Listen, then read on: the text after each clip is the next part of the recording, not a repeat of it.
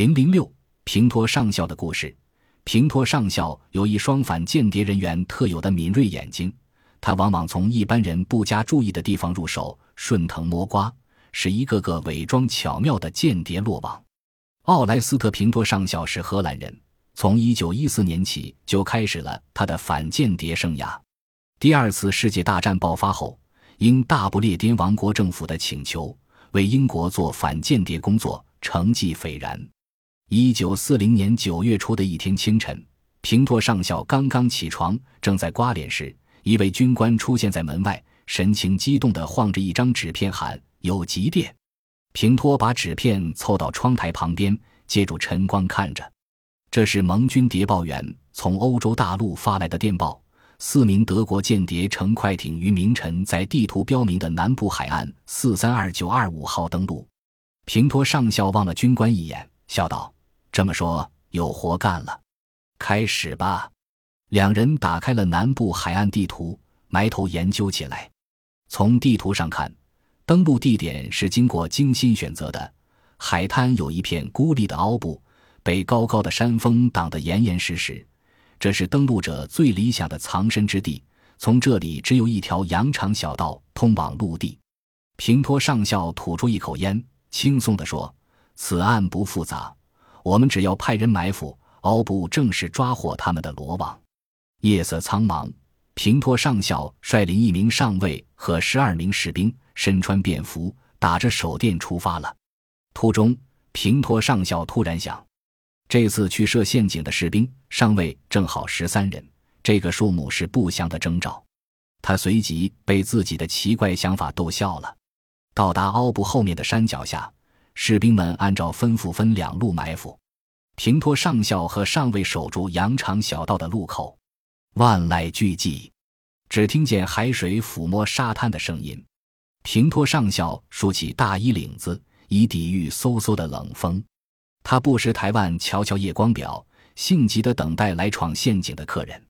四点钟了，上校转向上尉嘟囔道：“我的上帝，我真想马上看到手电光。”话犹未了，只见沙滩那边手电光闪了闪，又闪了一闪，士兵们发现了对方的信号。与此同时，平托和上尉都看到了，在短促的手电光中，几个鬼鬼祟祟的人影进入了包围圈。接着就传来一片混乱的呼喊声、格斗声和脚步声。平托上校和上尉冲上去时，战斗已经结束。得胜的士兵们压着垂头丧气、默不作声的俘虏。黑暗中，平托上校打着手电数了数俘虏，不对，只抓了三个，还有一个间谍呢。平托上校大惊失色，如果放跑一个，会造成不可估量的损失，一切努力都将付诸东流。现在唯一的出路已被封锁，这个间谍不可能走远，或许就藏身在海滩上。平托上校走到上尉跟前，说：“好吧，我们在这里等到天亮，肯定能抓住他。现在我们来看看抓到的这几个吧。”平托上校对三名间谍逐个进行审讯，间谍们知道抗拒无济于事，老实的说了一切，并证实一起来的是四个人，还有一个叫范德克彭。士兵们紧接着等待天亮，时间慢慢蠕动，过得十分缓慢。终于。一片微弱的亮光在地平线出现，巨石和人影开始依稀可辨了。若明若暗的晨曦中，士兵们排成一行，一英寸一英寸地搜捕海滩、洞穴和带刺的灌木丛。平托和上尉走在队伍后面，已然而一无所获。奇怪，范德克彭在哪里呢？平托上校的目光敏锐地从士兵队伍的排头扫向排尾，又从排尾扫到排头。突然，他情不自禁地高声笑了出来：“好狡猾的家伙！”全体立定，平托提高嗓门喊道：“士兵们都立正站在原地，一动不动了。怎么了？”上尉惊异地问。“我给你介绍一位朋友。”平托拉着上尉向士兵们走去，在每个士兵面前都停下来端详一番。一个，两个，八个，九个。两位军官走到队尾，平托把手放在最后一个垂着头的人的肩上，笑了：“你好，范德克彭先生。他是第十三个人。”事情已经清楚，范德克彭利用当时黑暗中的混乱，插在士兵队伍后面，企图寻机而逃。幸亏机敏的上校记住了十三这个不祥之数，通过清点人数而发现了他。真悬啊！平托上校在他的反间谍生涯中积累了丰富的经验，有时甚至凭直觉就能当机立断。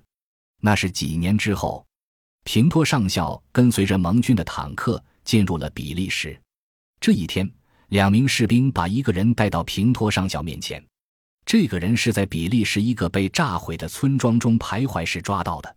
他的穿着完全像个典型的北方农民，谈吐也是地道的瓦隆地区土音。但是，平托上校一眼就看出了他的举止和眼神有着某些异常。“你是农民吗？”平托上校平静地问，可心里在说。他一定是德国间谍，过去是，现在不是了。德国鬼子抢走了我的牲畜，土地荒芜了，我的房子成了一堆瓦砾，女人也压死了。他绝望地摊开肮脏的双手，指甲像爪，满是泥土和凝结了的污血。会数数吗？平托上校出其不意地尖了一句：“数数。”他吃惊地重复道：“对，把这些豆子数一数吧。”上校指了指桌上放着的一盘豆子，他慢腾腾地端起盘子数道：“一、二、三。”当他数到七十二时，平托命令他停止。他的答卷无懈可击。他若是化妆的德国间谍，就不会用瓦隆农民惯用的古法文数词七十二了。难道我怀疑错了？平托上校不安的自问。可上校从来相信自己的判断国力。于是眉头一皱，计上心来。他命令把这个人关押起来。这个人被关押在一间马厩的小屋里。入夜，他先跪在褥子上，虔诚地做完祷告，然后就躺下睡了。窗外，几个士兵在虎托上校的授意下，正悄悄地点燃了几捆草。烟窜进了屋子。火，火！士兵们用德语喊起来。这个人醒过来，动一动。又睡了，于是平托上校又用法语喊道：“着火了！”这个人一下跳江起来，绝望地敲打紧关着的门。平托上校又设下圈套。次日，这个人被带到了审讯室，桌上摆放着他被捕时搜出的全部东西：一支铅笔头、一枚耶稣受难像章和几枚硬币。平托拿起铅笔头问：“你带这个干什么？”平托又问。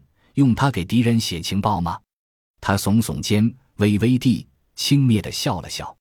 平托转头用千德语对身边边的军官说：“可怜的家伙。”军官装作不解的用德语问：“为什么？”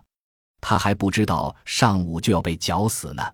平托用德语答道，眼睛注意观察这个人的神态，但是这个人却无动于衷，呆滞地坐着，毫无惊慌的表示。这依着没有奏效，平托上校又把他带到一个真正的比利时农民家里，让他们坐在一起聊庄稼活。他显然对话题很感兴趣，谈得很兴奋，很在行。平托上校的自尊心受到了深深的伤害。晚上，他躺在床上，绞尽脑汁地把这个人的言行举止挑剔了一遍，终于毫无结果。于是他不得不决定，明晨的考验再失败。当场释放他。这个人走进了审讯室，像往常一样沉着平静。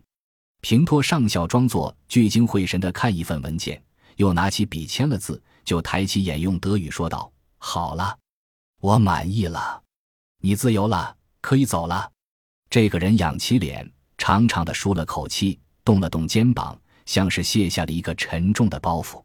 戏该收场了，平托上校厉声地说道。两名士兵立即把他紧紧抓住，上校终于也长长地舒了口气，露出了欣慰的笑容。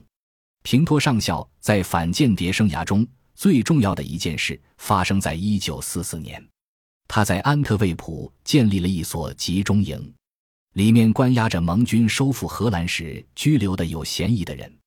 有一天，他路过集中营大门时，听到一阵吵嚷声。